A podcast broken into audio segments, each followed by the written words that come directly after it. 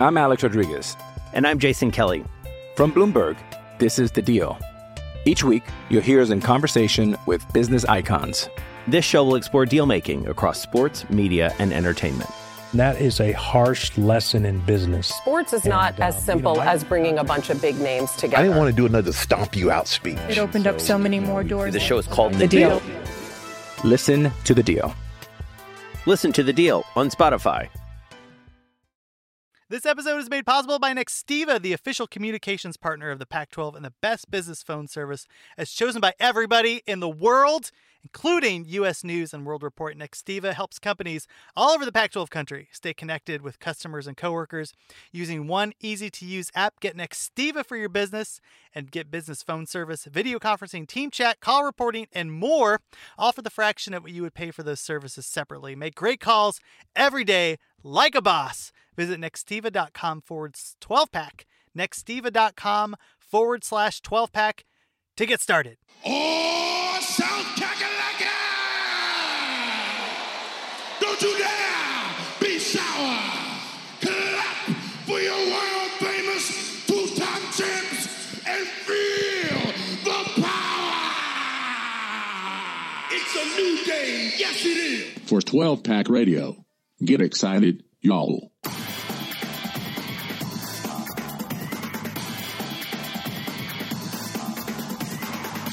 Welcome back, everyone, to 12 Pack Radio, your podcast source for Pac 12 football news, the home of the Beta Rank College Football Statistical Model, and your home for Pac 12 gambling advice with Mr. Max Meyer from William Hill. This is Brian Conger. Thank you for joining us. You can follow the podcast on Twitter at 12 Pack Radio, Sharp College Football. We'll we'll have Rob give out all the all the names, all the Twitter handles. Um, and you can, uh, of course, subscribe to the podcast for free on iTunes, Google Play, TuneIn Radio.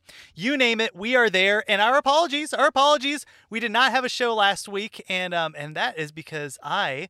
Um, I'm an entrepreneur now. I started my own job, my own company, and uh, and so there's been a lot of stuff going on. But thanks to our friends at Nextiva, we are we're gonna make it up to you. We're gonna make it up to you. We have a lot of content to cover, including some uh, some news out of the Beta Rank umbrella here. Rob, what's going on on your end? How are you? So with the, I'm good. I'm good with the uh, the you know National Signing Day coming in and um, you know recruiting numbers really for the most part being finalized. Um, and then Bill Connelly had his returning production numbers out. I'm sure those will get updated at some point, and so um, there may be further updates. But uh, my expectation is that sometime tomorrow I should have the beta rank projections out. So tomorrow would be you know Tuesday the 9th. Yeah, I should have the the beta rank projections out. Um, if not, I mean, if, I might push it if Connelly puts his you know SP plus projections projections out. But yeah, I should have those out. They will not have. I don't have a schedule file yet, so it won't have the expected you know win totals. Um, but I will have you know order of finish, expected offense, defense, all that fun. Uh, should have it out there. That is amazing. That is the full rankings for the 2020. Was it 2021? Yeah, 2021 season. 2021. Yeah.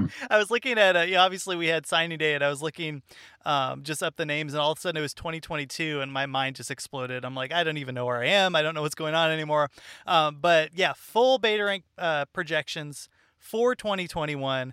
Uh, you can get them at sharpcollegefootball.com, and uh, and we will have. So th- I mean, just think of the directions that we can go in terms of uh, just continuing to talk about the Pac-12, where your team is, where your defense is compared to other teams, compared to other conferences. So just a lot of really good stuff there, Rob.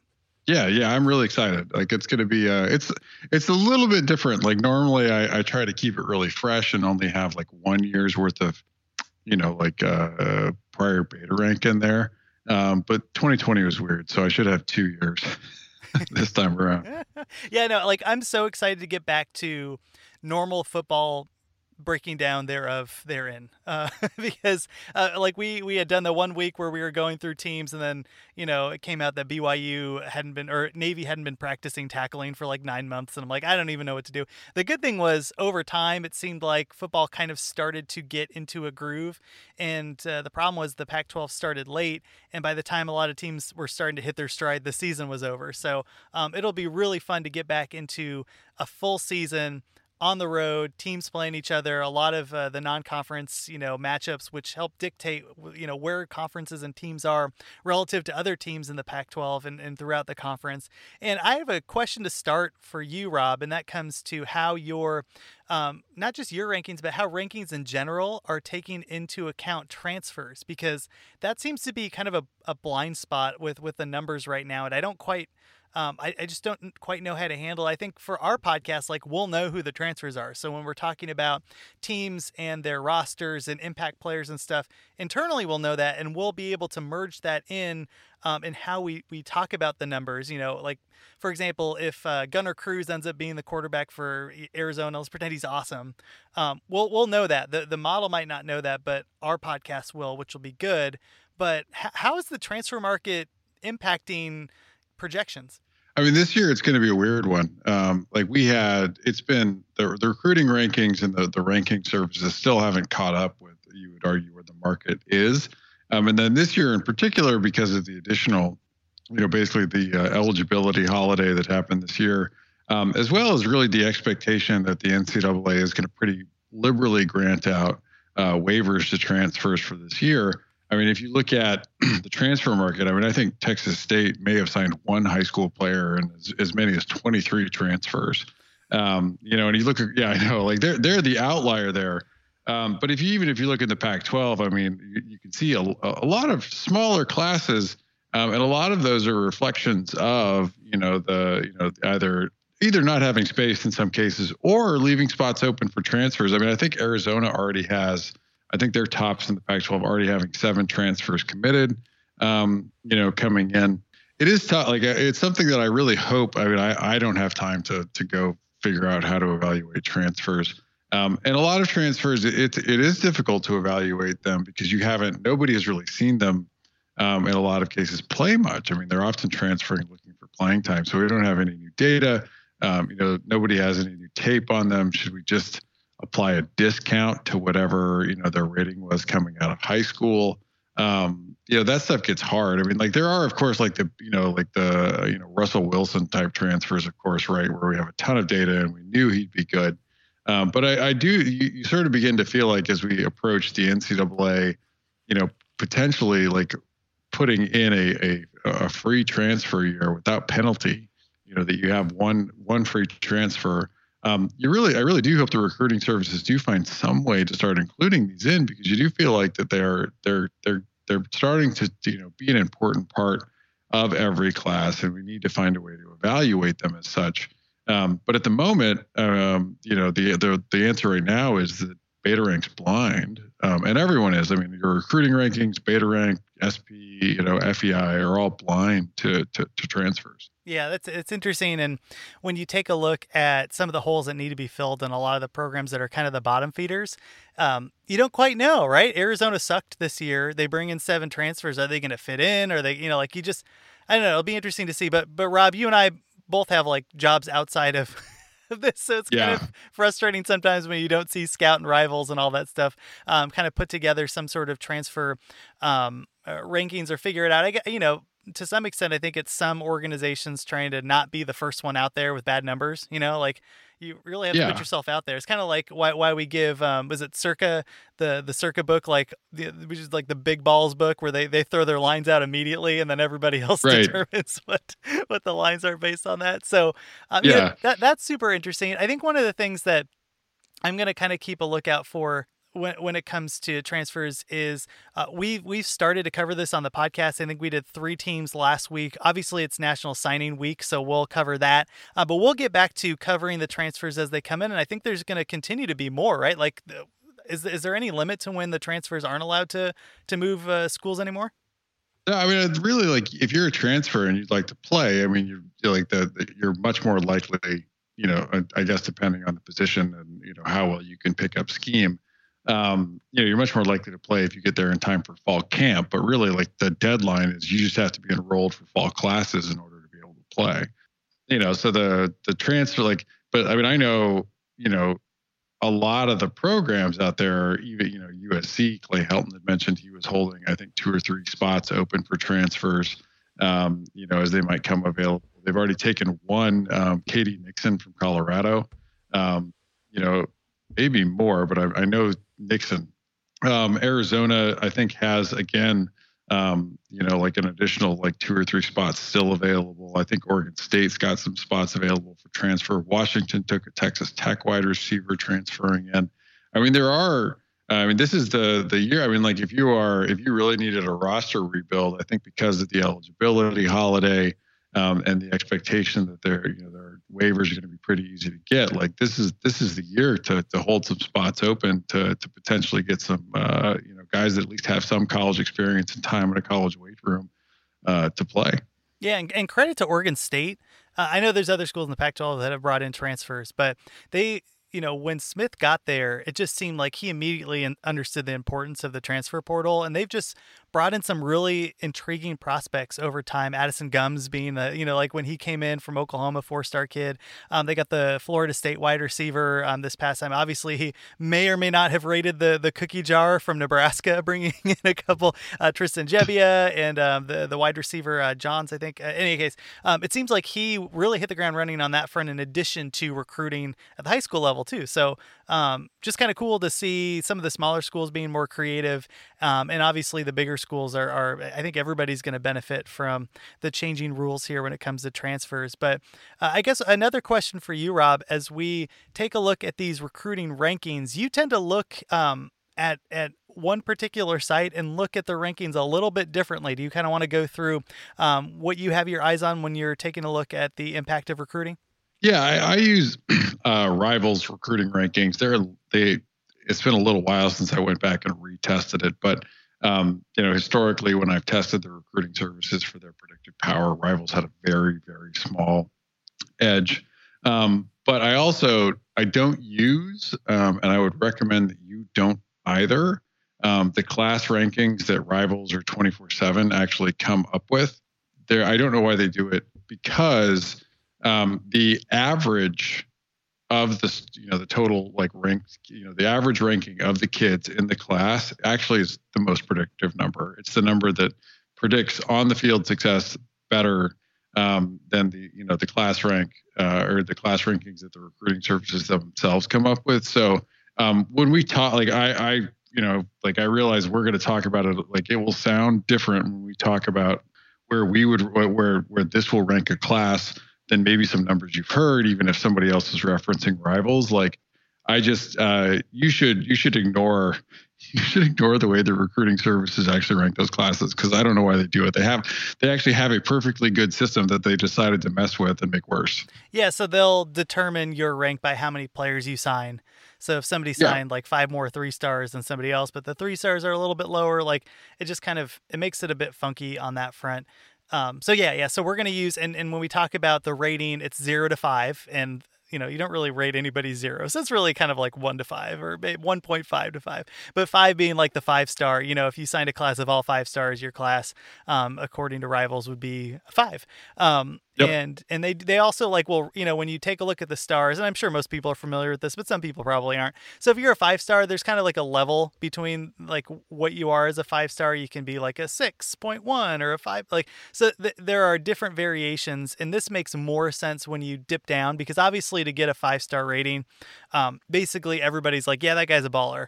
Um, if you're a four star th- there is a, a, variation of that. It's kind of like being a B plus, a B, or a B minus, you know. And then you go right. see it's, a, it's it kind of goes like that. So when we talk about the the you know total number, um, that's kind of what we're referencing is you know, what's the average um, score basically that each player got.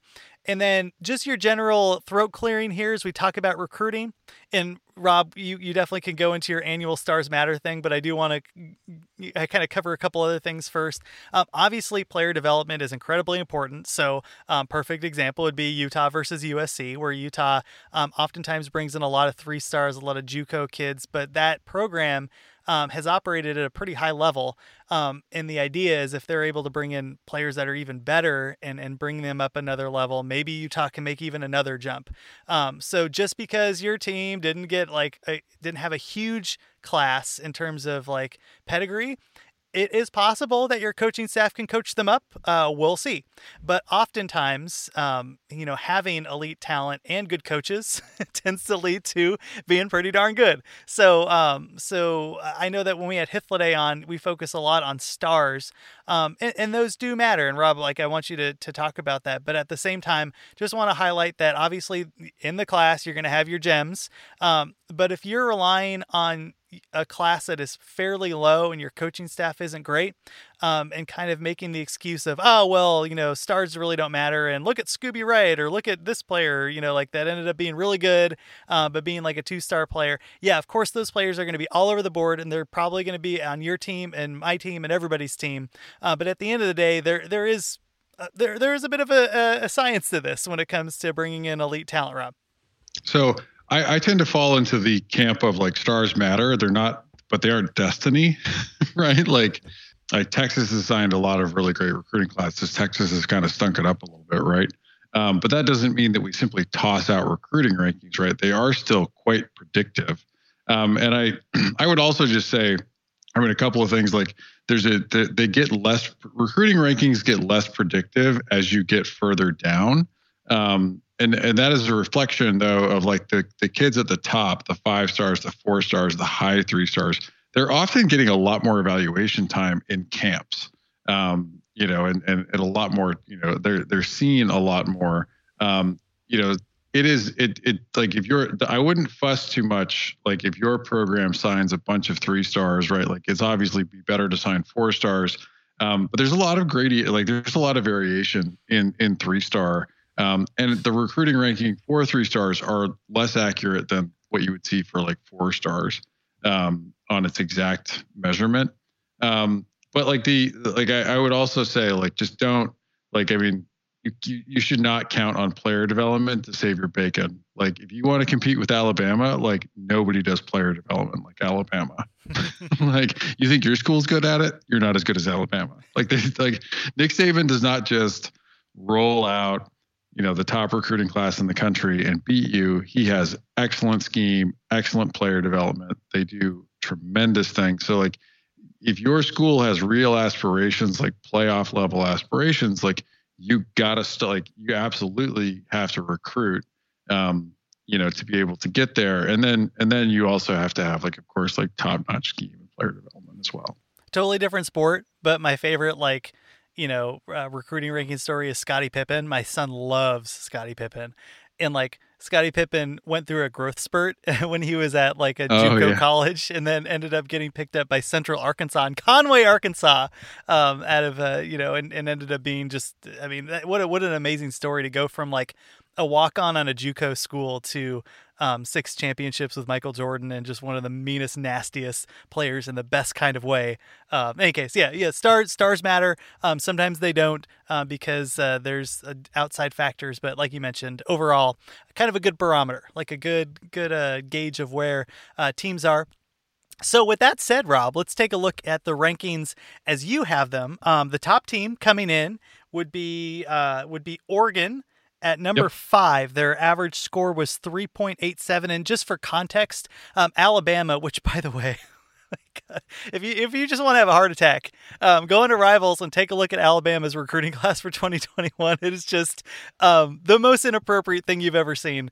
And uh, their class was 4.04 as an average, and um, and Oregon comes out at 3.87. Rob, and uh, once again, Mario Cristobal getting it done. Now you know didn't necessarily uh, take all that talent and uh, and make the most out of it in a funky year, to be sure. Um, but obviously, to be able to continue the progress and just continue to bring in good talent, um, obviously it's good for Oregon, but it's also good for the conference. Um, I just really, it's nice to see them go out um, a number of different places too uh, to bring in some real talent into the conference. Yeah, absolutely. I mean, I, I think Oregon, like if you're um, if you're one of the other Pac-12 programs, there have been some complaints that Cristobal has brought a little bit of an SEC mentality. Well, anytime, like that's that's. Oh, sorry. Just real fast. Whenever somebody says SEC mentality, I want everybody to, in their minds, have the air quotes like the SEC mentality. I know. I'm sorry. Go ahead. Well, no, but I mean, like, like I mean, say, you know, he's he worked for Nick Saban. I mean, he's not messing around. I mean, like, he knows the importance of recruiting.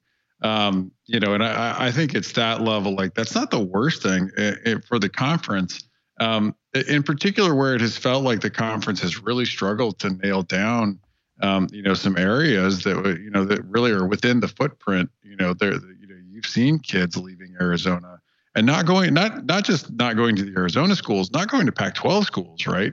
um, you know, like Bijan Robinson, like a you know an absolute star at Texas, like a, a, lot of quarterbacks that have gone, you know, come out of the Phoenix area of late um, and gone on to play at other schools. Like I mean, it just uh, you know, it just feels like the it, you know like Oregon really getting going again. They might be able to, to to keep some of that talent at home in the Pac-12. That's a that's a I would argue that's a good thing for the conference that like if at the very least Oregon is raising the bar and forcing other teams to compete, um, that's a plus, right? Like I mean, you're the the the rest of the the rest of the college football world is not sitting idle. Um, you know, and so the Pac-12 can't sit in some parochial bubble and pretend that you know, like you know, the you know, it's not happening, right? And that we can just be you know sit and have our quaint recruiting practices. So I mean, uh, and so not just the the two headliners, the the two five stars, but I mean, 16 four stars in this class. I mean, you know, it's a, it's a really solid class. And some good names. Jackson Light, I like that one a lot. Uh, like you mentioned, you know, we, and Rob, you and I used to cover Arizona football, and one of the things that we would always bring up is there was a a burgeoning class of really high level football players that were coming through the state of Arizona. And um, and the inability for uh, not only Arizona but at the time ASU to keep those players home. And um, and like you mentioned them jumping around even um, uh, texas a&m got a couple of them and um, yeah. but like again like ty thompson was a 6.1 like that the highest five star uh, quarterback ended up committing to them. They went into utah of all places and got an offensive tackle kingsley uh, Suamataia, who um, came out of uh, Utah. And then if you take a look around at what they where they were going, Baltimore, Rochester, New York, they went to Las Vegas, which has kind of been a recruiting ground for the Pac-12. Um, you know, all uh, Omaha, Nebraska, like a national footprint, and that kind of reminds me of where USC was. Um, yeah. If, you know, when they were in their heyday to be able to go around, and, and frankly, Stanford. Stanford did a great job um, particularly having to be so picky with a small class going nationally and bringing people in. So, um, look, I know uh, we'll, we'll get off Oregon, um, but like they were number one on the list, so we're going to talk about them. Um, but I do think it's nice to see the conference itself going outside and picking off people elsewhere uh, because a lot of the California schools and a lot of the Seattle schools and a lot of the um, the Arizona schools have been rated by the SEC and the Big 12, and it's just, I mean, the more more players I can say the West Coast, the better.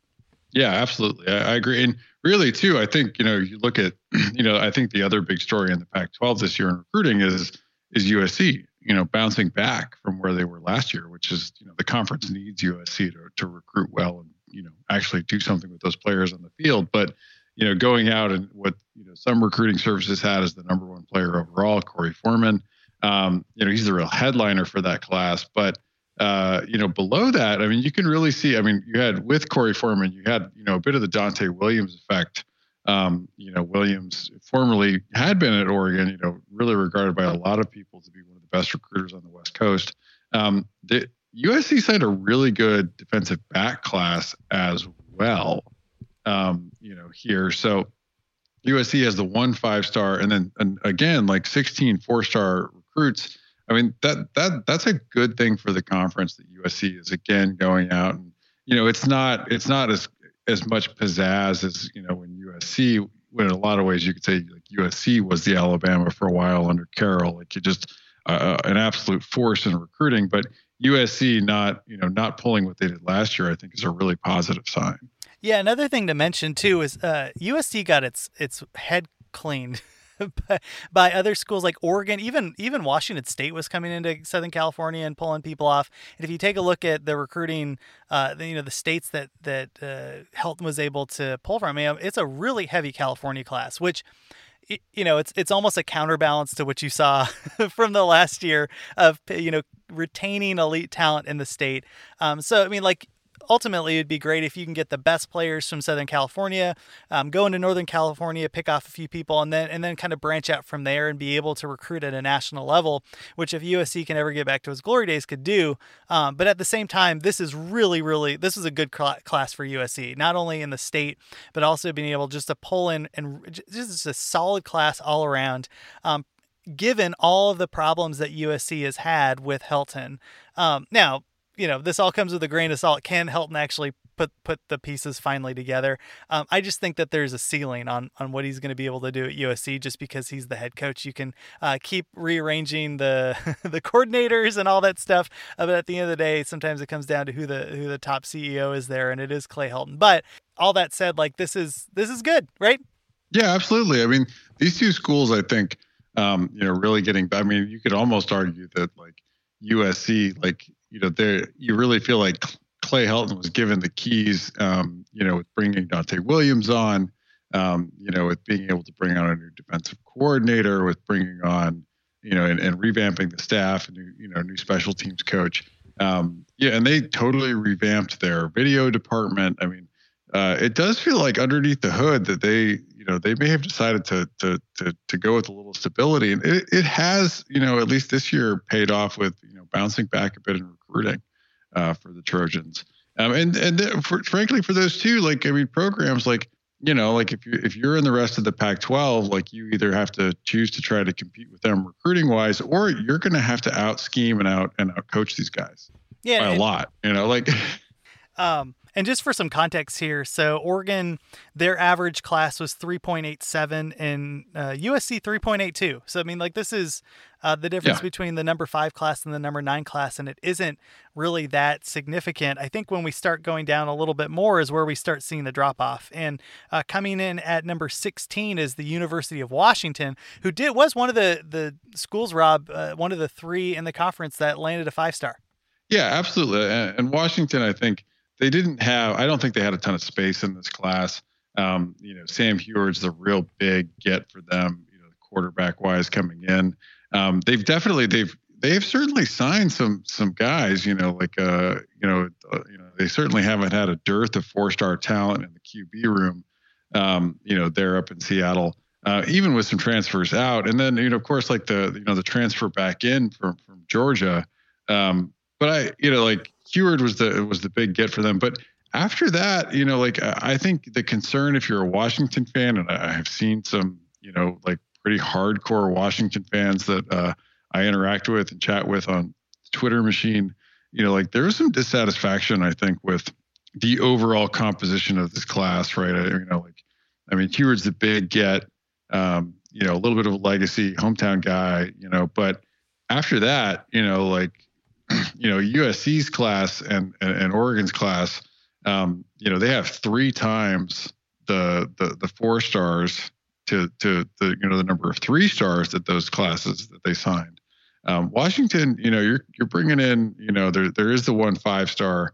Um, you know, they're the only other school in the conference to sign a five star player. It's at the most important position on the field. I don't want to discount that, but you know, then there's four or five four stars, but and then eight three stars.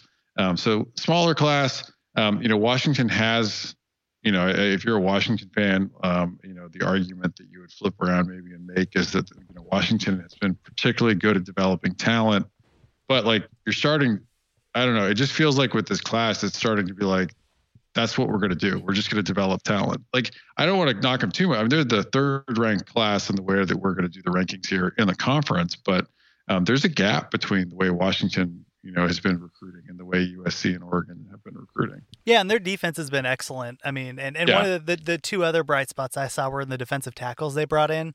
So one of the things we were talking about in our preview of Washington this year was, all right, like they have some ends, they have some big guys. Let's see, let's see if they can put it together. Um, and and I th- think for the most part, like you you could run a, a bit on the Washington team, but just to be able to reinforce the trenches, that's like been the big thing with Washington, with the Pac-12 in general. Like I think there's some decent recruiting across the conference when it comes to wide receivers and skill players and stuff, but it's really are you going to be able to um, to pass protect and run block, and are you going to be able to pressure the quarterback? So to be able to bring in those big bodies in the center, I think is great. At the same time, um, I you know, and I guess it, it's again, it's a question that we kind of have always with Washington: is where do you want to where do you want to set the uh, you know draw the line? Is is Washington going to be a national power that's trying to compete for the playoff, or are they going to be a power that's going to compete for the Pac-12 North? And you know, we'll we'll see where they go. Um, one of the things that makes me a little bit nervous, Rob, is when you take a look, and this is just it just kind of is what it is. Um, you know, there's like six teams that are that are competing for a national title, right? It's like it's Alabama, it's Clemson, it's uh, Ohio State, sometimes it's Oklahoma. Um, you know, like and then every once in a while like another team will pop up but the teams that pop up tend not to um, like Notre Dame is a really good example. Like they're just not recruiting at the same level as Ohio State um, and and Alabama, and it showed. I I just don't know how uh, now Washington did recruit super well in the last couple years, so like, do not Yeah. get me wrong. Like they've done a really good job. Like they have they have some talent. Um, this was a little bit disappointing, I think, considering the the history that they've had the last couple of years, um, and whether or not they're going to continue, what trend they're going to continue as they move forward, because they're really going to need an influx of talent to be able to compete um, for for a spot in the playoff. I'm Alex Rodriguez. And I'm Jason Kelly. From Bloomberg, this is The Deal. Each week, you'll hear us in conversation with business icons. This show will explore deal making across sports, media, and entertainment.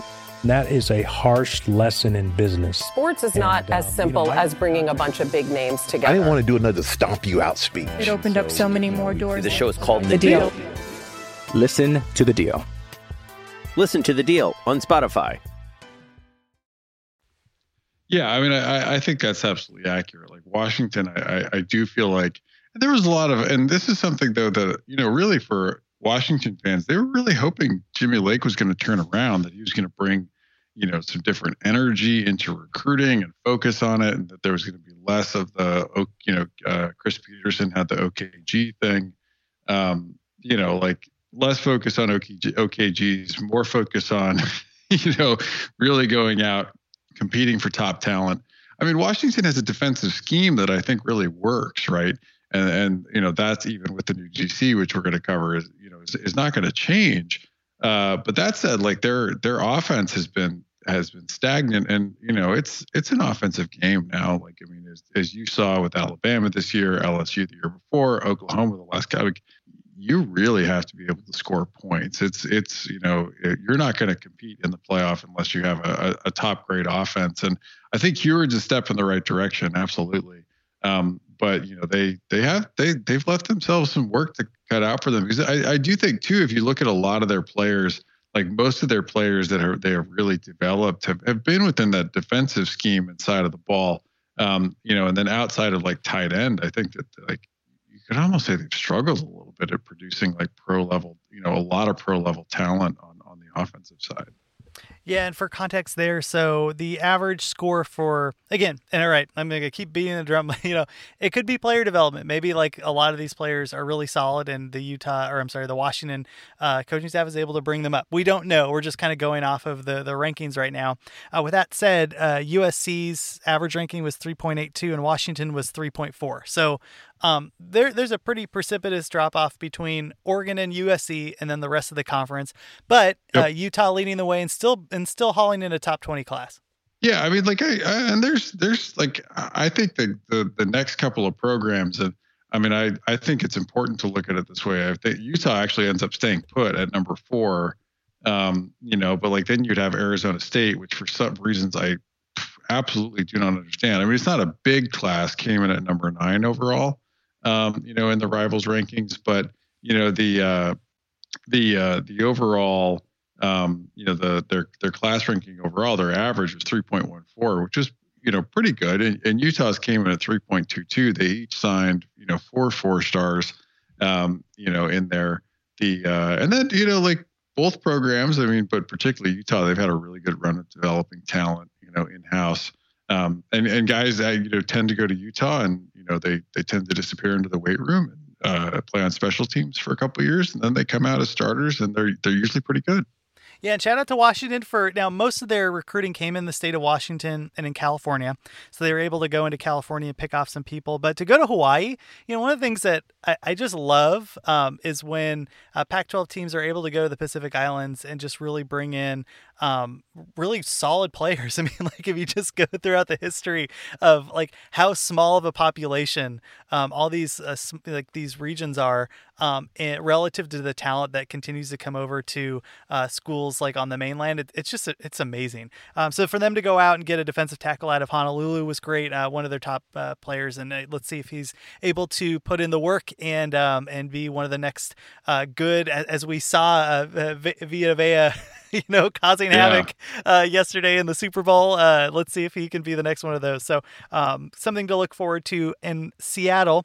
Like you mentioned, Rob, so even though USC was uh, ahead of Utah when it came to the rankings because of the size of their class, Utah actually had um, the higher average rating. So let's go with them.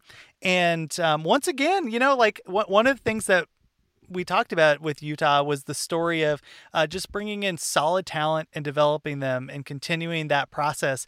But in the last couple years, uh, I think the last year was really kind of the eh, like the catalyst 2.0 for Utah was bringing in some four-star guys that weren't JUCOs that were like like legit, you know, high school high level talent and being able to put them into the program and that that trend continues a little bit here with Utah. Yeah, absolutely. I mean, and, and Utah went out and signed a four-star quarterback that wasn't a transfer. You know, like they've they've certainly had some transfers that have come in of late. Um, oh, and also you could argue like some transfers out, um, you know, that ended up in Indiana. Um, but absolutely, I mean, the, and I think the, some of this is the you know the Andy Ludwig effect of um, you know they go out and sign you know Peter Costelli and then Ricky Parks. I mean, like if, if you look at it, like you know Utah went out and signed a, a four-star running back and a, a and a four-star quarterback um, you know, and, and went all the way to Florida to get the to get the running back. You know, like that's good. And, and Utah's been, you know, a little bit of a, you know, becoming a, a little bit of a football hotbed on their own. And you know, they, I think they still do a really good job, of course, in the Polynesian community and, and, and bringing in players. Um, you know, but like this this Utah class, like you know, like there there's some there. It is nice to see Utah consistently going out like last year and this year and, and, signing some headliners at the top of the class, guys that you feel like might start a year earlier than they normally would, um, you know, going into the Utah program. But you always feel like that they're going to fit to their scheme, um, you know, with, with the way Utah works.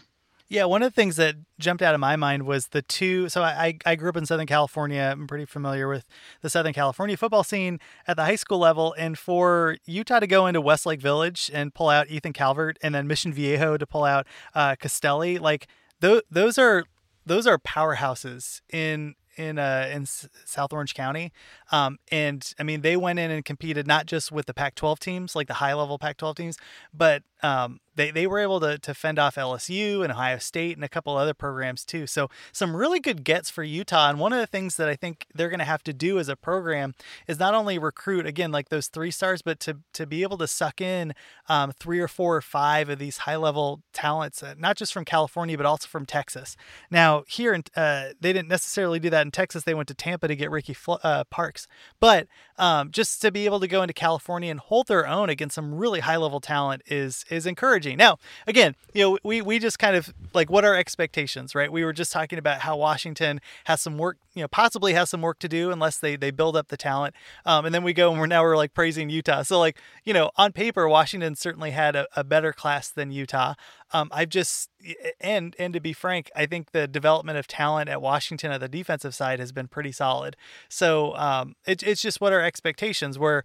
We often yeah. expect Washington to compete for the Pac-12 title, whereas Utah, it's like go and get them, guys. Like oh, they almost did it, and um, but but Utah continues to snowball in a good way. Um, it, it just seems like they are building off of the jumps that they've made slowly over time, and now that program seems like the floor is a lot higher, but the ceiling yeah. I think for Washington is higher right now. No, I mean absolutely. I mean, like it, it, does feel like we sort of like uh, knock Washington a little bit, but it's it, some of it though is you're right. I mean, it's the expectation game, right? I mean, like you you work you still work in politics. I worked in politics a while back, right? Like it's you know like you're sort of always setting expectations before like a debate or something like that or a big speech, and often it's trying to downplay what the performance might be, um, so that you can sort of get over the hump and like Washington, like I feel like from the the playoff appearance and you know the the, the Rose Bowls, the expectations have, eh, are very high, and it's not just us. I mean, I think the expectations are legitimately high among the Washington fan base. Um, Utah, on the other hand, like uh, I mean, like I, I think there was a you know uh, two seasons ago, Utah fans really, you know, there was talk of Utah potentially making it into the playoff. Um, they're not there, right? And they haven't won a conference title yet. Nailed that down. They don't have a really signature big bowl win, um, you know, like over in a name program. I'm not so like obviously Utah going back, you have some really big bowl wins. I don't want to like we're not we're not talking about that far back. Um, but like you know this current this current incarnation you know, like where they like really go out and nail down a big, you know, a big name bowl game and, you know, after potentially winning a conference title. I mean, they've been a force in the South for sure. Um, it still feels like Utah has some headroom potentially to go, you know, to go to. Um, but Utah also has not, I mean, like they have not recruited as well as Washington has. They have, a, I mean, like in the past, they also, I mean, their recruiting has really started to pick up the last two years you know, like you, they, they still feel like, in some ways, they still feel like a program on the rise. Our, our concern, and I don't think it's just our concern. I think a lot of folks around Washington is, is like the worry is like the plateau, right? So I don't like we want like we legitimately do want Washington to push ahead, go fight with USC and Oregon, and not be satisfied where they're at. Yeah. With that said, congratulations to Utah for um, yep. again like raising um, raising that bar of expectations for them on the recruiting front because um, it certainly has been raised two years in a row. So we'll see if they can keep that going. Uh, Rob, we were having so much fun, we forgot to do a break. So I apologize to people for because I, am going to have to squeeze in uh, and add a little bit earlier. So sorry uh, for surprising you that, guys. But let, we're going to be uh, coming back. We're going to talk ASU and some of the other teams right after this. All right, we are back. And um, and our thoughts and congratulations to Herm Edwards and the rest of that team.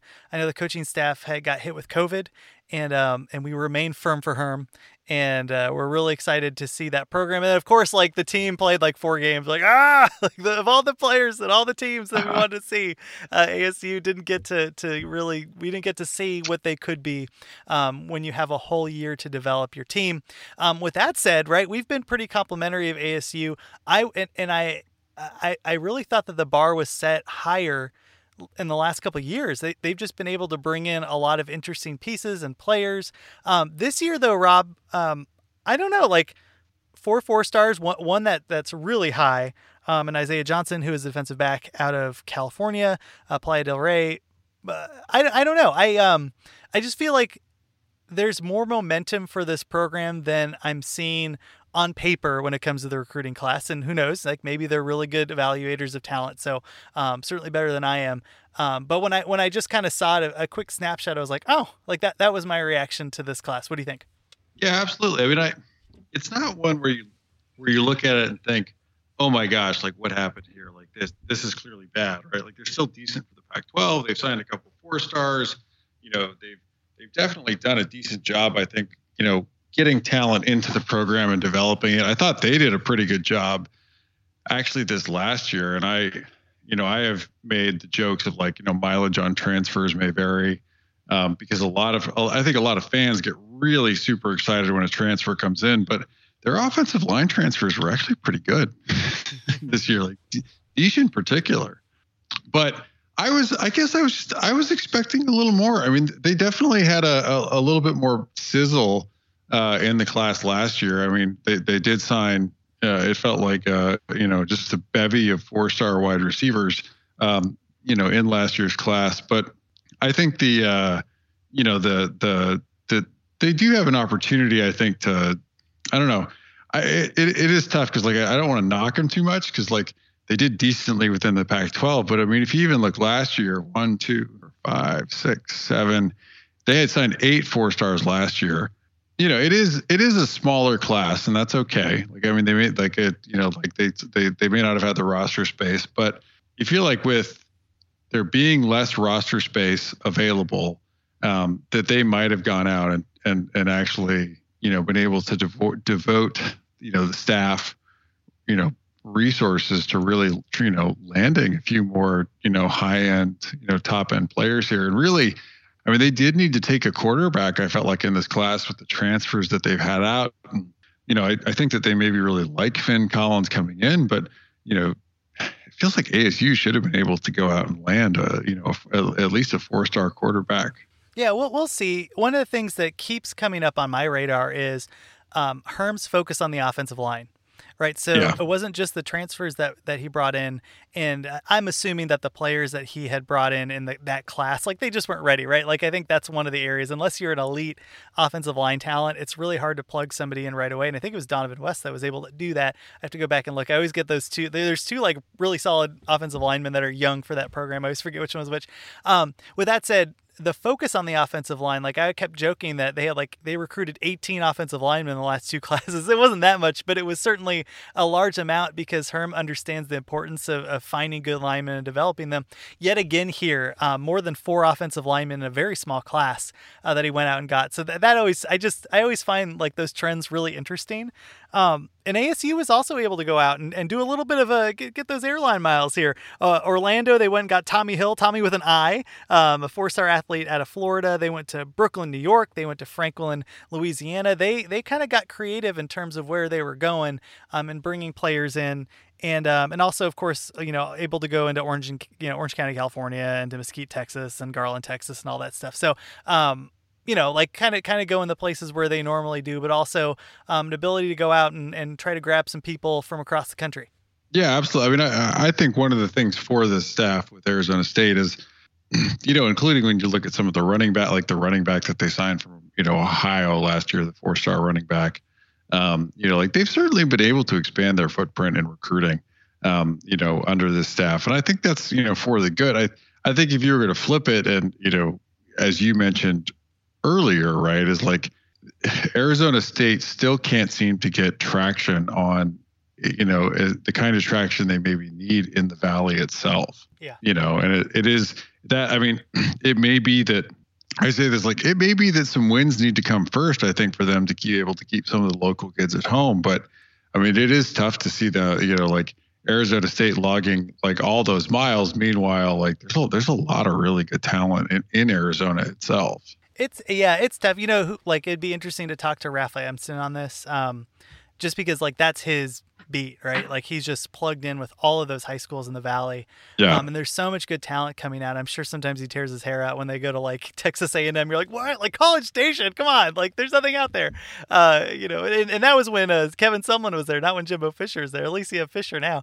Um, so I'm sure you know uh, it would be interesting to see his um, his take on this class. And um, I need to catch up on my ASU podcast because I'm sure that they had a signing day um, uh, thing there. So just to plug that, they do a really good job. With, with that said, yeah, I, you know, like again, like we don't quite know. I just more um, was expecting a, a, little bit more because of what Herm has begun to build there, and that's a testament yeah. to the culture and um, and the momentum that he's been able to put together. But we'll see. Maybe maybe they're able to build these guys up, and um, and and it wasn't like they didn't recruit some top level talent. Um, they certainly did with the the four guys there, um, and I'm sure there are a couple gems in, in the three star ranks like there are for every class. So um, anyway, I, I, just thought that was that was interesting on my end. Uh, let, let's move over to UCLA here, who comes in next. Oh, I'm sorry, Cal. My apologies. Um, no, no, no. I got no, it. No, right. it's, I got it's UCLA. Yeah. so I'm so surprised UCLA like did anything. I was like, oh, okay. Um, no, you know, coming off uh, a surprising year for sure. Um, I think we we buried uh, Chip Chip Kelly's like dead corpse like uh, about a little prematurely, and I was I mean I was kicking the body as I was pushing it into the grave. uh, able to put something together, and even Jerry Azzinaro uh, putting together a really aggressive defense. Man. I know he had some help there, but um, but you know, like credit where credit is due. With that said, like you know, Chip Kelly has, and I think if you talk to Oregon fans too, they'd probably say the same thing. Like, not a great history of uh, really you know, circling the wagons on the the Cruton Trail. I think I think he tends to kind of want to find his players, and he takes a lot of pride in having the best walk on program and uh, that kind of stuff. So I wasn't really expecting like a blowout class from UCLA. This this was, you know, to be frank, like I looked at it in the beginning, I'm like, ah, and then I kind of remembered what what to get right? Like sometimes this old dog new tricks is, is kind of difficult to do. So at the end of the day here rob three four stars a lot of high level three star talent which i think can be really underrated sometimes.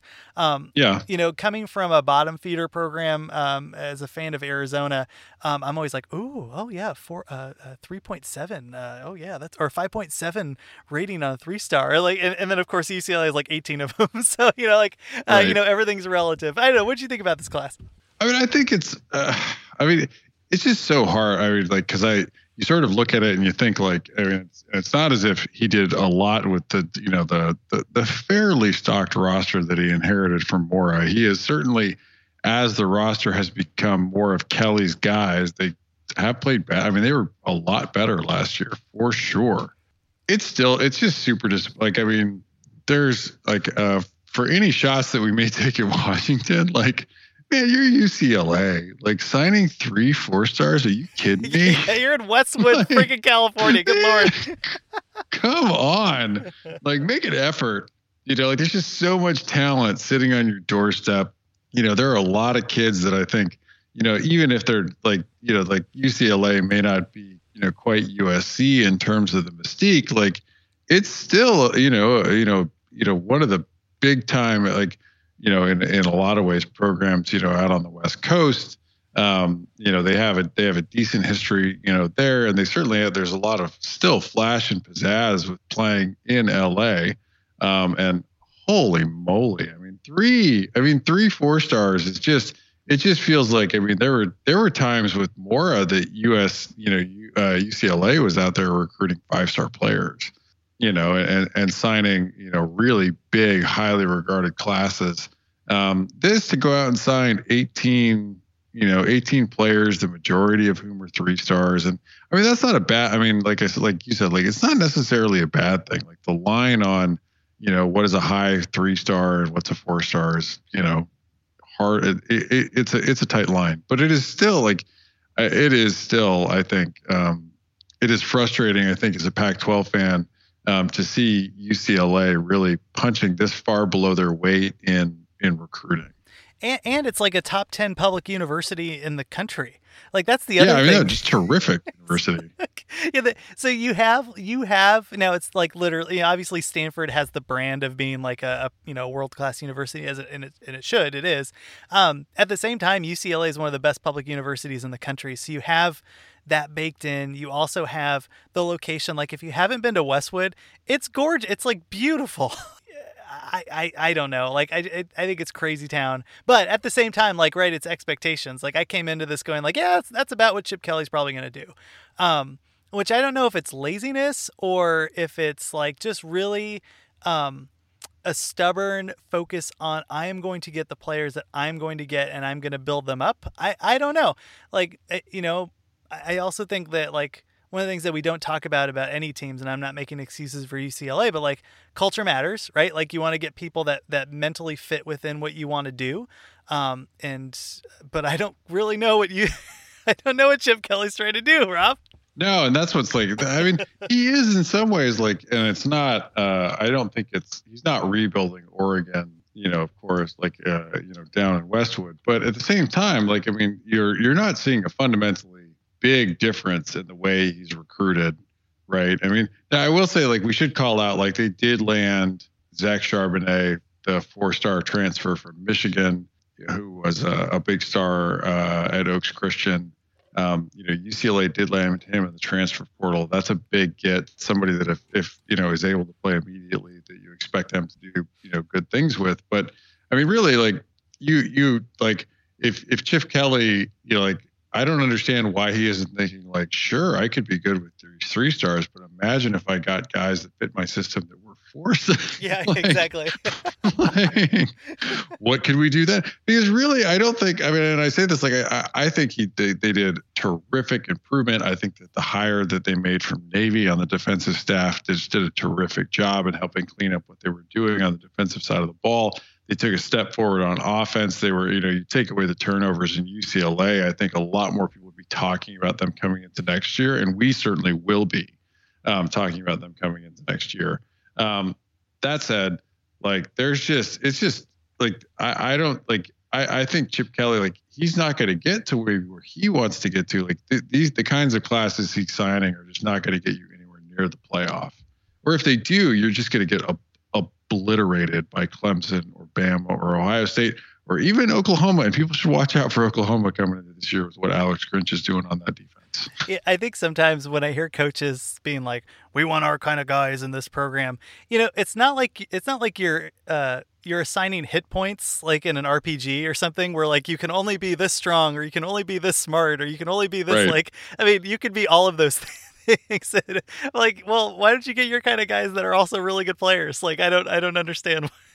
so I mean obviously each each team and each coach is limited in, in some ways, but like whenever somebody says our kind of guys, I'm like, eh, that that that's kind of a cop out for we're not going to recruit like the elite players, and it seems like sometimes UCLA um, has done that under Chip Kelly. With that said, like you know he did focus on the defense, so the top the top players he had uh, Quentin Somerville as a defensive end out of Scottsdale, uh, Devin Kirkwood out of California. Um, they they got a defensive end out of Nevada. The one thing that that I thought was interesting was they only had one offensive lineman that is kind of in that you know, in offensive lineman, I think sometimes you can get really good players that are like, you know, three star. Like, I mean, it's just kind of like anybody, but for, for whatever reason, those always jump out to me, like the the offensive lineman that you you build and kind of fatten up and strengthen up over time. Uh, but they have good footwork Yeah. and good hands and all that stuff. Um, with that said, one one offensive lineman that was um, kind of uh, not even ranked as an elite prospect, but like a pretty good prospect, um, and no defensive tackle in this class. So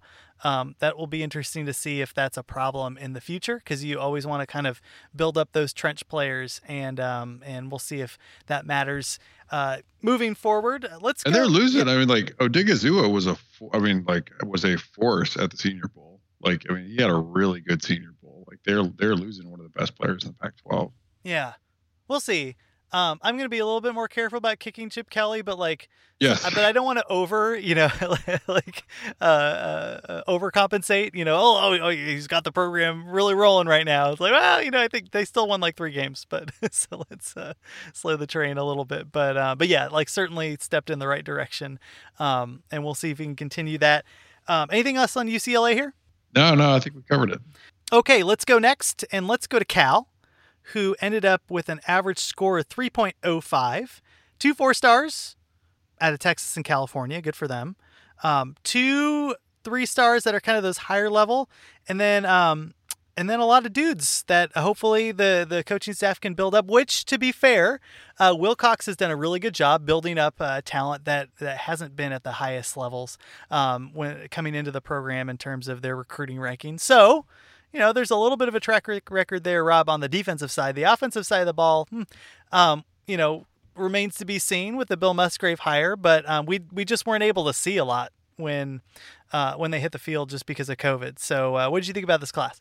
I mean, I think, I mean, with Cal, you're definitely, you know, like you like what they've done defensively. That's, you know, even with DeRuyter leaving, you know, and, um, you know, the, the change that they've had on the defensive side of the ball, you still feel like things are, are, you know, with Wilcox there are going to be fine. I mean, I think the, the concern, I think, when you look at this class uh, that I have is that I still just don't see enough really high end skill talent for where the Bears have recruited in the past on the offensive side of the football, right? You know, and, and in particular, like I, I mean, if I was going to call it out, like I just don't know that they're really going out and recruiting and signing the t- kind of wide receiver talent. Like, and that's where again, like, you know, are what are what are Cal's expectations? Am I being unfair? And like, I think there are fairly high expectations for Bears fans. Like, you do hit the point where like I think Bears fans really do want to get to like seven, eight wins a year. You know, maybe over the next two years you know that they they may need to hit the transfer portal hard, looking for some wide receiver talent. I think coming in for this year and next. They they've gotten there now. I know that the recruiting um, uh, screws were tightened a little bit on like the academic requirements because I mean we just talked about UCLA being one of the best colleges in the Yeah. country. So is Cal. I mean Cal's like a premier um, university, like world renowned university.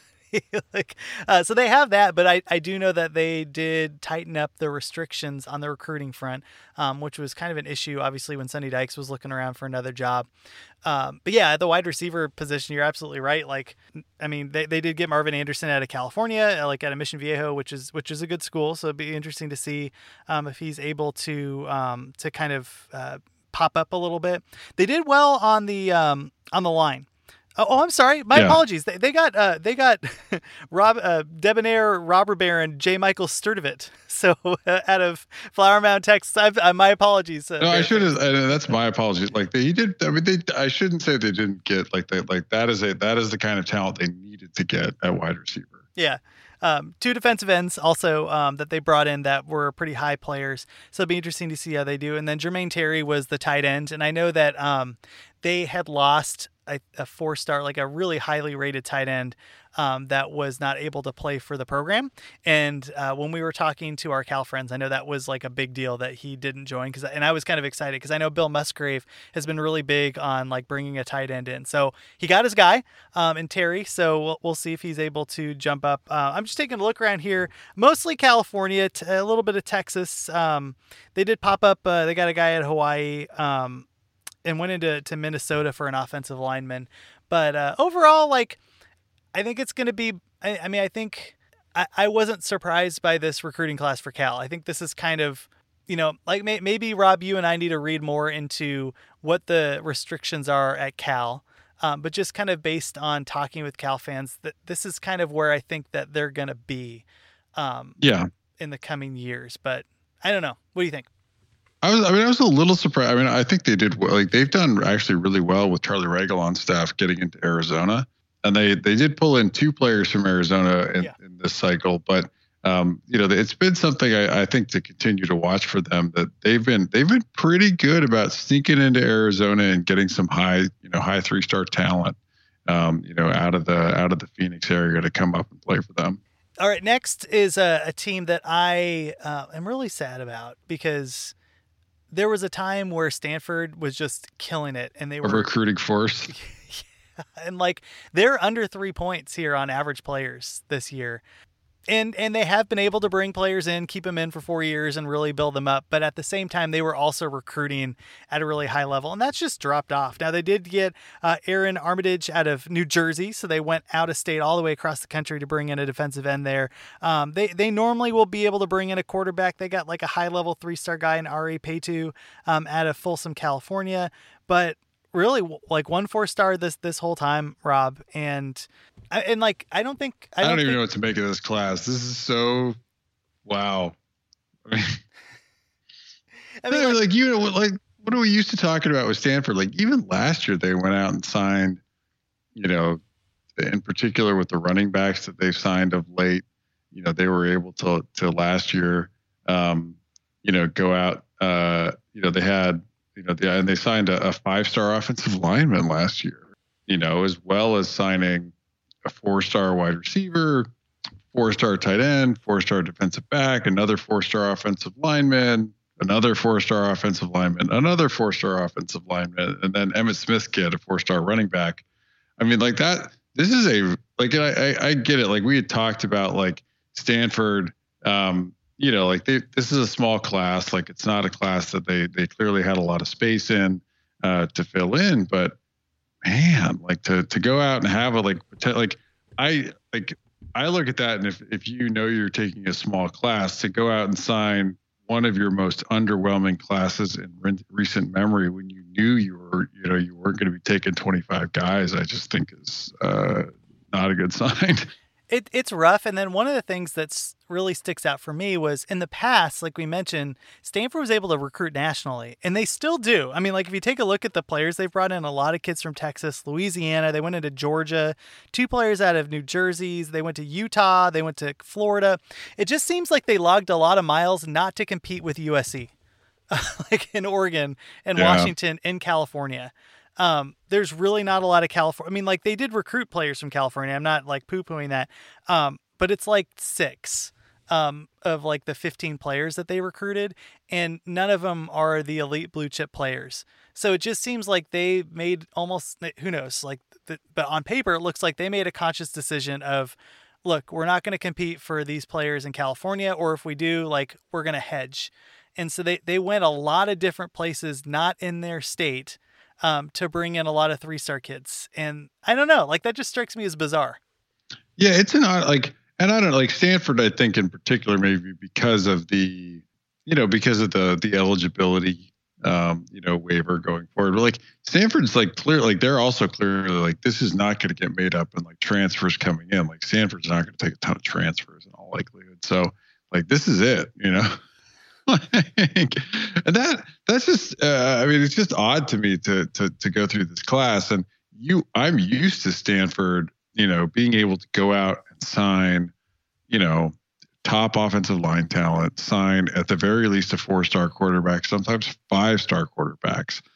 They're, they they were in no you're you are not in any danger I think if you're Stanford of overstocking your roster with talent at this point right like I mean they they've they've no I mean they've recruited really well but some of these guys haven't quite panned out right and so like I just you look at this class and I I, I guess my concern is with this class is like it's a small class already um, how many of these guys are going to end up sticking, right? And like seeing the field, like this could just end up being like this class. If you look at it top to bottom, if they don't really develop these guys, if they're not, you know, if they're not, if they're not sure that they can develop these guys into starters, this just ends up being like a black hole on their roster, you know, this year, which may be fine. Like they may be set from the eligibility waiver and like they may just look at it and say whatever, but it's just an odd, odd, odd class.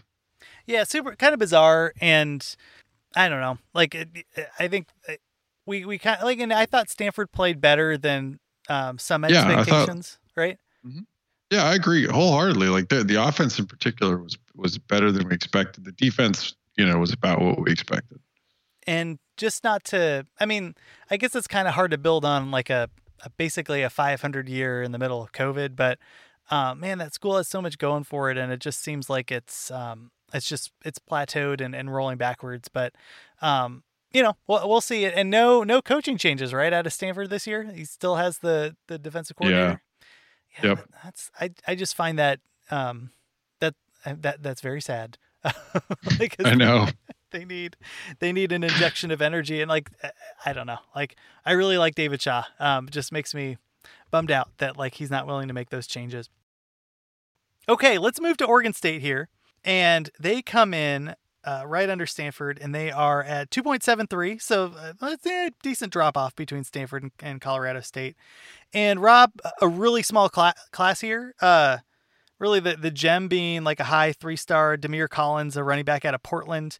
Um, they did get a player out of Mission Viejo. Um, you know, some players out of uh, Utah, California, Texas. Camas, Washington, where I live. Rob, we got I got to go check out this guy here, Mr. Jake Blair. Um, but at the end of the day, you know, um, hard to recruit to Oregon State, and they they tend to bring in some transfers. Yeah, I mean, I, I think they really looked at you know, and Smith looked at the the holes he was going to have on his roster, and I I would expect them to to be pretty active on the transfer market. Um, you know, for sure, with the you know only signing 11 high school players in this class. Um, you know, and, and Smith and his his staff have done really well um, you know, out on the transfer market, you know, uh, up to this point. So yeah, I'm I'm excited to. to I, think that I do think that Smith and his staff do a really good job of identifying talent and, and, and coaching it up. You know, so I I think this I think this class could sort of work, but yeah, it's a it's a real small class. It you, when you see a class of this size for a program you know still has some roster spots available, like Oregon State does you know Smith, you know, I think really planned to make some moves at the transfer portal. Let's hope he does. Let's hope he does because because it's the it's a it is it is it is what it is. They they do have a guy named Orion Meale Kafusi who has a great name. Um, I do know that Easton uh, uh, Mascarenas was a linebacker at Mission Viejo that was um, really sought after by Arizona, a couple other schools too. So Oregon State was able to go into Southern California and pick out somebody um, that was on a borderline. You know, I think I think rivals might actually have him as a four star. So um, that's great. But at the end of the day, I mean, it is. Um, you know, we'll see. This is going to be all player development, and and I think we're we've kind of hit the wall right where it's. I don't think there's going to be oh, yeah. uh, any anybody bursting off of the pages from now on, right? No, no, this is nobody's nobody's going to jump out and get you. All right, let, let's go to Colorado, who recruited a lot more players than Oregon State. Um, you know, a lot of them, uh, the lower two star, lower three star types of players, but they did uh, get a nice tight end in Eric Olson. You know that that um, West Coast offense uh, that Karl Dorrell loves the tight ends. So it'd be nice to see them integrate him at a Littleton, Colorado, four star kid. Um, a couple high three star guys and Chase Perry out of uh, Colorado and uh, Tyus Martin, who's a defensive tackle, which is good. Nice to see them get like a nice big body that hopefully can play yeah. the middle because the, their defensive line was actually pretty good last year. Yeah, absolutely. I thought uh, I thought their defense was decent. I actually like their defensive coordinator uh, hire that they've made, hiring their uh, their former defensive line coach. He was good when he was in Mississippi State. Uh, it's been a little while since he had coordinator duties, so um, I was a little surprised when they did make the move from from Summers, but um, you know, I, I think that there's still some room for enthusiasm about what they've got going on defense. Yeah, and you know the one thing that's a bummer, like Colorado is such a beautiful campus. Um, I I love I love that. I think it's. I mean, Stanford's my favorite. Stanford is like, and it's not close, but but Colorado is number two, and the problem is like the state isn't that big. So it's really hard for this. It's kind of like Utah, right? Where I think even Utah has a little bit more talent than Colorado does. Um, Colorado needs to get creative. So it's California, it's Texas, it's all over the place.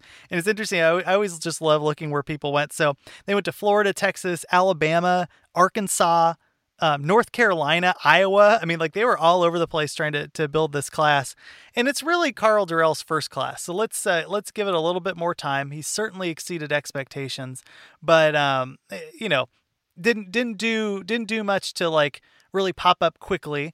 But um, but you know, he he has a little bit of time to build the program. I mean, I think if there's one knock, it is, I mean, it is it is a little bit of a disappointment versus the class that they signed the year before where you really felt like and I don't know that Mel Tucker had a lot of momentum on the football field, and we certainly talked about that the the momentum for Tucker seems to be more in recruiting than it was on the field. But you know, not a you know for Colorado, not a bad class. I'm I'm not surprised that they didn't go too. I mean, they signing 18 players that definitely leaves them you know with some room. I think for them to be able to take some transfers on, um, and you'd certainly expect them to. Um, you know, some of the losses they've had, as well as I mean, uh, you, you kind of feel like they you know they didn't sign a you know a big time quarterback. Um, they definitely feel like they have some you know an opening there for for a quarterback to transfer in. Yeah, yeah. Well, we'll see what happens there. Um, and I think we covered their transfer stuff. If not, we'll we'll make sure to cover it next week. Um, I know we're running a little long. We have two more um, teams left. Actually, let's do one more break, and then we'll we'll get to the end, and um, and then we'll we'll keep rolling. All right, we're back. Let's talk Washington State. Let's talk Washington State. Rolovich comes in on his first year, his first recruiting class here. Lands a uh, four star wide receiver out of Dodge, Iowa, of all places, 6'5, 180 CJ Moore. Uh, a couple that's a big high... get. I mean, yeah. that's a big get. Going into Big 12 and Big 10 country and going out and signing a four star, 6'5 guy, that's a get. I don't trust wide receivers taller than six four, but that's okay. That's another story. That's another story. whoa, whoa! Too much time under Rich Rod for you, my friend. um, yeah, no, no, it's great, and like obviously the um, the system that he has, I think we'll be able to recruit some nice wide receiver talent um, and uh, and some quarterback talent. They went off and got Xavier Ward out of California, um, a high three star kid who's uh, one of the quarterbacks that'll be competing for the job, um, and then uh, a, a high three star linebacker out of Utah. I think one of the interesting things here, Rob, was I was really excited about the ability, possibly, of of Rolovich to go into the islands again and just try to, to bring in that pipeline. Didn't really happen this time. They did get a wide receiver out of Hawaii, but that was the only player they got from uh, the islands to come to uh, the Palouse this year. Um, you know, and like, and outside of that, it's basically all three star talent. We'll see. You know, again, it's all player development. Can they can they find the right yep. people? Can they build them up? Um, so again, like, like the other thing we mentioned with the other schools, nothing's really going to jump out here. Although I, I, thought it might be possible that they could sign another high level uh, quarterback, but Jayden de Laura kind of scares some people off. I'm assuming. No, Guarantano too. They go out on the transfer from Tennessee. Had been the starter oh, at Tennessee. So that's right. That's right. Good call. Um, and de Laura just got a DUI and is suspended. it is not. It is not a dull moment up at the Palouse. Um, and, and my apologies to our listeners. So again, like it just started my own business. So I've like been off Twitter, um, for the last like week and a half, and so um, I, will get I'll get back in the groove here. It's the off season here at 12 Pack Radio, but I promise I'll be catching up here. Uh, not not a great sign. Not a great sign. Um, I'm glad everybody's okay. Um, but yeah, we'll we'll see what the uh, competition there is um, at Washington State. Uh, anything else here on on this? You know, I, I always think I always find it fascinating where Washington State recruits from. Um, you know, it's a lot of California. Um, yeah. They they got the Melbourne kicker, Rob. Uh, of course, you know, going all the way across the world to get the kickers. They got that Australian guy. I don't know. that's kind of that's kind of all that's kind of all I got right now. No, I mean, I think with this Washington State, you know, class, you're looking at it and thinking like, all right, like I mean, they did sign a lot of a lot of high school players. I mean, the the, the one four star they got is really interesting, but like I mean, it's he's going to come in like the like Washington State. We talked about this for like you know schools like Arizona, like their four stars have to produce, right? Like you really got to turn those guys in if if they really are you know correctly rated and you know for Washington State, like they they you know they've got to cash in. You know they I, I think that they have you know like some potential. I think the scheme is good. I like the defensive coordinator hire they made. I think they you know they have some potential up there, but um, you know I would expect for most of these guys we're not going to see them play you know for a year or two at least. Oh, sure. Yeah, I absolutely agree. They, and, and, right along those lines, they signed a 250 pound defensive tackle. so he's certainly not unless unless you are. Uh, Here's your 6,000 calorie a day diet. see me in a couple years. Yeah, unless you're uh, Mata'afa, I, I don't think you're going to see the field uh, for yeah. a while. All right, la- last team here uh, is the Arizona Wildcats, and we were just talking about how like you know always grab onto those like you know, 5.7, those high level three stars. Like, oh, that's super. That's super. We got one.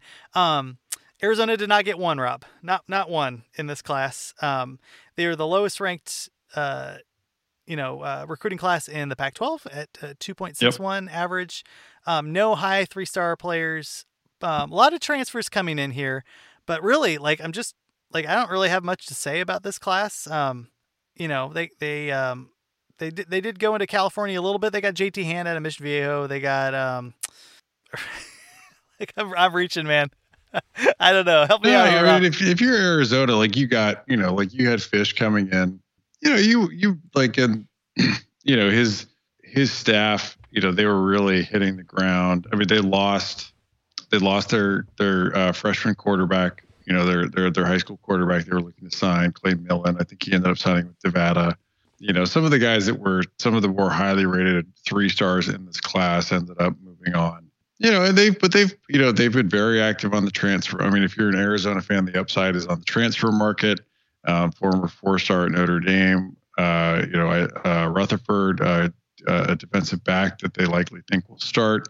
Um, the former MAC Defensive Player of the Year linebacker is coming in as a grad transfer. He won't need a waiver. You know the the Harris, the other Harris brother, the one that was the four star that Colorado signed last year, he's transferring into the program. I mean, like most of, most of the enthusiasm, I think, if you're Arizona, is is around the the transfers coming in. They have two quarterbacks transferring, and one a, a Cruz from Washington State um, and the other McCloud from uh, South Florida. Like there's just there's not a lot of there's there's absolutely no pop or sizzle uh, in this class. All of these players will likely, you know, not you will not see any of these names for at least two years if you see them in Arizona. You never know. You never know. But yeah, I, I um, that's true. Not, like yeah.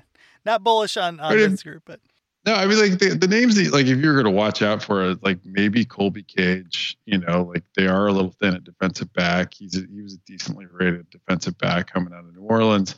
Rocker, you know, like if they do any rotation at running back, maybe Rocker sees the field. He's a very a, a local Tucson kid that was a a reasonably highly rated three star for this class. Yeah. Okay. Well, let's stop it here. I know we were going to talk about the Washington defensive coordinator, but we're we're going on an hour and twenty. So um, let's pick up this conversation with him. We have some transfer news that we can cover, and then of course we have the beta rank projections. So lots of really good stuff to go through. I know, like I'm super excited. That that was like an unexpected, like oh, hooray! I know uh, it's real. Like when I when I was going through it, I, I like I I rent out a server on Google's cloud, and I uh, I code I I code I SSH tunnel in and like code on the black screen, like using Linux I was like creating a new directory under the college football directory that I, you know, keep the stuff under. And I was like, make a new directory called 2021.